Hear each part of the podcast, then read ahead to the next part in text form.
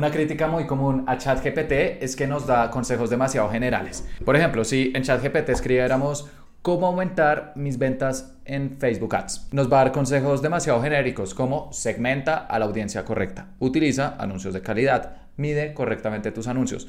Pero eso de qué nos va a servir? O sea, esos son consejos que uno puede ver perfectamente en Google, eso realmente no es aplicable para nuestros anuncios. Pero, ¿qué pasaría si te contara que hay una forma con la cual ChatGPT puede analizar los números que estás obteniendo con tus campañas y de esta manera te dé recomendaciones personalizadas para tu negocio?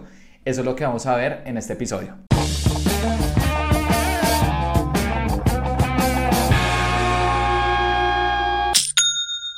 Hola, bienvenido a Aprende y Vende. Mi nombre es Felipe y el objetivo de este podcast es ayudarte a vender con anuncios en Facebook e Instagram, compartiéndote cada semana cuáles son las estrategias que usamos con mis clientes para que tú también las puedas aplicar en tu negocio. Y hoy quiero hablarte de un truco que descubrimos ya hace unas semanas con mi equipo y que hemos estado probando y que está brutal. Realmente nos explotó la cabeza y creo que puede ser uno de los mejores usos de inteligencia artificial aplicada en publicidad y en general en marketing. ¿Y en qué consiste esto, Felipe? En que vamos a subir la información de nuestras campañas como un Excel a ChatGPT para que sepa qué resultados estamos obteniendo y ahí sí nos dé consejos específicos.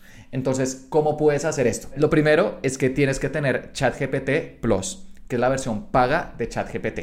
A fecha de grabación de este episodio tiene un valor de 20 dólares al mes. Entonces, si tú ya estás pagando ChatGPT Plus, puedes utilizar este consejo sin problema. Y si no, si estás usando la versión gratuita, igualmente te recomiendo que lo escuches porque te va a dar ideas con las cuales se puede usar la inteligencia artificial y el día de mañana que tengas la versión paga o que lo habiliten en la versión gratuita, ¡pum!, lo vas a poder aprovechar sin problema. Así que una vez ya tenemos ChatGPT Plus, tenemos que ir a la esquina de abajo a la izquierda, en, la ventana de ChatGPT, que hay unos tres puntos. Le das clic y luego seleccionas Beta Features como eh, funcionalidades en beta, es decir, que están en prueba, y activas una funcionalidad que se llama Advanced Data Analysis. Y cuando lo has seleccionado, ¿en qué consiste esta funcionalidad? En que podemos subir un archivo de datos de Excel para que ChatGPT entienda qué está pasando y a partir de ahí nos dé recomendaciones sobre los números que está viendo.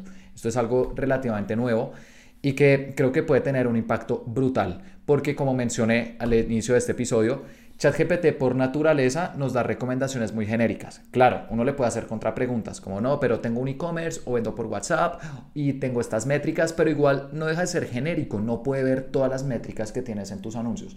Pero con este nuevo método sí. Así que ¿cómo puedes descargar la información de tus anuncios? Como un Excel. Vas a ir al administrador de anuncios de Facebook e Instagram y a la derecha aparece un botón que dice exportar le das clic y luego seleccionas exportar datos de tabla. Te aseguras que esté en el formato .csv y luego le das clic a exportar. Y en cuestión de unos segundos vas a tener un archivo de Excel con toda la información que estabas viendo en tus campañas, pero ahora está como un Excel. Y adivina qué, es Excel, luego vamos a ChatGPT, activamos Advanced Data Analysis y subimos este nuevo archivo de Excel para que ahí sí pueda ver toda la información que tenemos con nuestro negocio. Y a mí siempre me gusta ponerlo a prueba. me gusta decirle, identifícame cuáles son mis cinco campañas más rentables. Y analiza el Excel y nos dice, mira, estas fueron las cinco campañas. Y si está bien, decimos, listo, ya identificó la información. Porque hay veces que comete errores, ¿no? Hay veces que uno lo sube y como que no funciona, entonces toca volver a intentar. Son cosas que hemos visto en el día a día, entonces también te las comento para que no subas el archivo de Excel y sin verificar que ha analizado bien tus campañas le empieces a pedir consejos, porque eso ahí sí sería un daño. Pero cuando ya le has dicho cuál es mi campaña más rentable, el top 5, top 3, no sé, y lo verificas, y si está bien, dices, entendió los números que estoy obteniendo. Y ahí sí le puedes empezar a hacer preguntas. Eh, en general me gusta preguntarle qué estoy haciendo bien, qué estoy haciendo mal y qué recomendaciones me daría para mejorar. Y te voy a leer tres recomendaciones que me dio con un cliente en específico. Primero, replica el éxito del mejor conjunto de anuncios. El conjunto de anuncios, y bueno, el nombre exacto, tuvo el costo por compra más bajo. Es decir, es el que mejores resultados dio. Analiza qué hizo este conjunto de anuncios, qué públicos está utilizando y aprovecha públicos parecidos en otras campañas. Creo que es un muy buen consejo. Segundo, reevalúa los anuncios con un alto costo por compra. Los anuncios, y bueno, me dice cuáles son los tres nombres, tuvieron un costo por compra un 50% superior a tu promedio, es decir, están ya bastante por arriba. Deberías reevaluar y posiblemente pausar estos anuncios hasta que identifiques y corrijas el problema. Puede ser útil hacer pruebas con diferentes textos o creatividades de otros anuncios ganadores y me coloca cuáles son para replicar ese éxito. Entonces creo que también es una muy buena recomendación. ¿Qué pasa? Que esos anuncios que están más costosos acaban de salir. Entonces eh, también es importante nosotros analizar los consejos para saber cuáles tienen sentido y cuáles no. Esos anuncios llevan dos días andando. A mí no me gusta editar anuncios menos de 5 o 7 días. Entonces les voy a dar unos días de más. Pero si efectivamente su costo sigue por encima del promedio, como ya lo identificó, estos consejos tienen bastante sentido. Tercero, mira esta recomendación. Optimiza el CTR. Aunque el anuncio y el nombre tenía un CTR del 8.41%, que es bastante alto, realmente un porcentaje de personas que dan clic del 8% es, es altísimo, cuando encima del 1 o 2% ya es bueno. Entonces ya lo identificó, pero tuvo un costo por compra bastante alto. Esto sugiere que, aunque las personas hacían clic en el anuncio, no estaban tomando la acción deseada. Considera revisar la página de destino o el proceso posterior al clic para asegurarte de que esté alineado con las expectativas del usuario. Esta es otra muy buena observación. Así que como puedes notar, estas recomendaciones son mucho más específicas y por lo tanto útiles para nuestros negocios. De hecho, esto lo hemos estado probando estas últimas semanas con mi equipo, con diferentes clientes y hemos detectado que en general las recomendaciones son buenas, pero igualmente hay que tener cuidado porque también inventa información. Con otro cliente dijo, revisa tu tasa de conversión, es decir, el porcentaje de personas que compran en la página web porque está en un 0.3%, pero realmente no era el caso, estaba con un 2%, entonces dijimos, mm, está inventando números, le preguntamos de dónde sacó la fórmula y se inventó una fórmula, entonces hay veces que comete errores, por lo que hay que tomarlo con pinzas, hay que tener cuidado.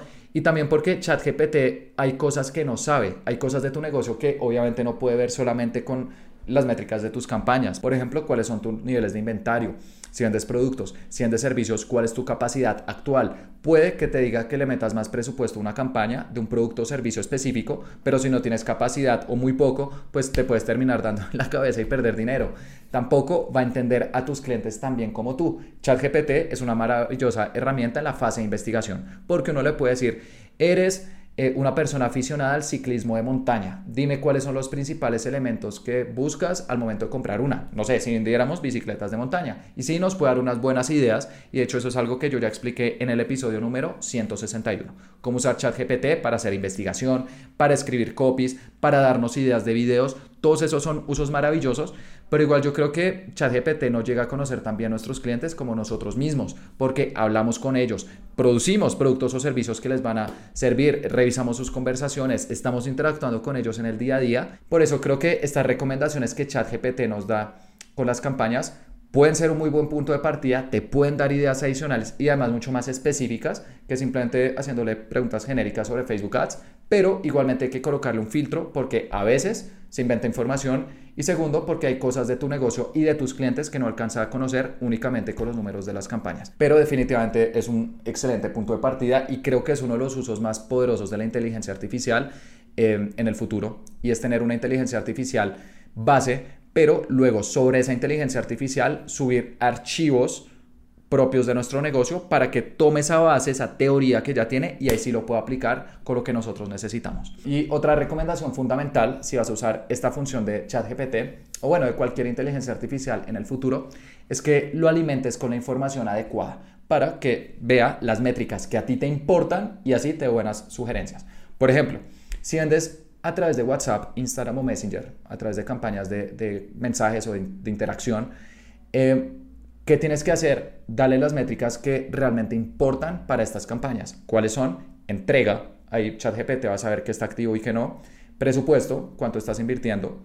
Importe gastado, entonces cuánto has gastado en un rango de tiempo. Cuarto, conversaciones, y de hecho el nombre completo dentro del administrador de anuncios es conversaciones con mensajes iniciados y costo por conversación con mensajes iniciados. Con estas cinco métricas básicas, ChatGPT ya dice, ok, sé que está activo y que no, cuánto se invierte, cuánto se ha gastado, cuántas conversaciones y cuál es el costo promedio de cada conversación.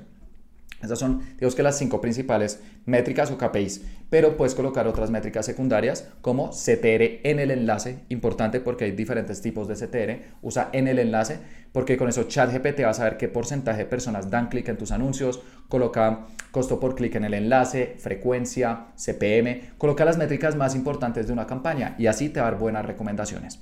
Por otro lado, si recolectas clientes potenciales, igual, entrega, presupuesto, importe gastado. Ese es como no sé, el, trío de oro que aplica siempre. Pero en este caso, ¿cuál es el siguiente? Clientes potenciales y costo por cliente potencial. Esos van a ser como tus cinco métricas claves. E igual, agrega CTR en el enlace, costo por clic en el enlace, frecuencia, CPM, etc. Y si tienes un e-commerce, igual, entrega, presupuesto, importe, gasta. Grábate eso siempre. Pero en este caso sería eh, compras, costo por compra. También puedes subir valor de conversión de compras eh, que es cuánto has vendido, ROAS, el retorno. Entonces acá digamos que hay como otras dos métricas, realmente son siete las que son las principales. Y también lo mismo, costo por clic en el enlace, CTR en el enlace, frecuencia, CPM y otras métricas como por ejemplo costo por carrito, costo por pago iniciado. Digamos que un e-commerce realmente es el que tiene más métricas porque todo el proceso se da online. Entonces Facebook e Instagram pueden ver más cosas y por eso podemos alimentarlos también con más información. Y en el futuro voy a hacer un episodio específicamente sobre qué columnas deberías colocar en tus campañas, cuáles son las métricas que debes analizar, depende de cada caso, pero a nivel general estas son las principales en campañas de mm, conversaciones para recibir chats, clientes potenciales, e-commerce y que son las que aplican para la gran mayoría de negocios. Así que te recomiendo que tomes nota, identifiques estas métricas y luego en el administrador de anuncios las coloques. Puedes hacerlo si le das clic a un botón que tiene como tres barras negras. Eh, ese es el botón para personalizar tus columnas y luego buscas las que te mencioné, las colocas en el orden adecuado y así tú vas a ver los números correctos de tus anuncios y al como un Excel también se los vas a dar a ChatGPT y ChatGPT si ve las métricas correctas te puede dar las recomendaciones correctas. Y bueno, antes de terminar cada podcast también me gusta recomendar un libro que mm, me haya gustado para que si tú tienes la oportunidad algún día también lo leas. Pero hoy no te voy a recomendar un libro, te voy a contar una pequeña historia eh, ficticia, realmente es como una fábula, pero que escuché estos días y que me pareció muy sabia porque aplica para diferentes aspectos de nuestra vida. Había una vez un campesino que tenía un caballo, pero se le perdió.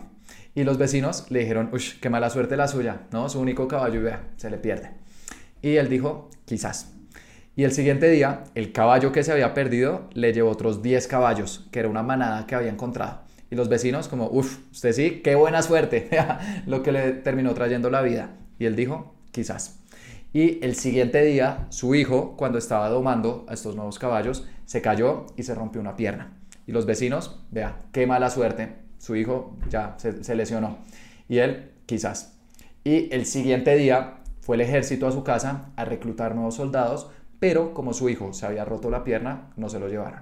Y sus vecinos le dijeron, qué, qué buena suerte, usted sí, de la que se salvó. Y él, quizás. Y así sigue la historia con diferentes situaciones que pueden parecer malas, pero son buenas. Y también aquellas cosas que son buenas, puede que en el mediano y largo plazo terminen siendo malas, porque de pronto nos dejamos cegar por el propio éxito y terminamos cometiendo errores. Entonces al final todo es como siempre un ciclo en el cual lo malo puede convertirse en bueno y lo bueno malo y realmente lo único que no cambia es que todo cambia. Entonces bueno, te dejo esta pequeña fábula para intentar ver siempre todo en perspectiva y no tomarse ni lo malo ni lo bueno tan personal, sino simplemente que todo hace parte de un proceso y que si estamos abiertos al cambio y aprender, les podremos sacar el máximo provecho posible. Y bueno, eso fue todo por este episodio.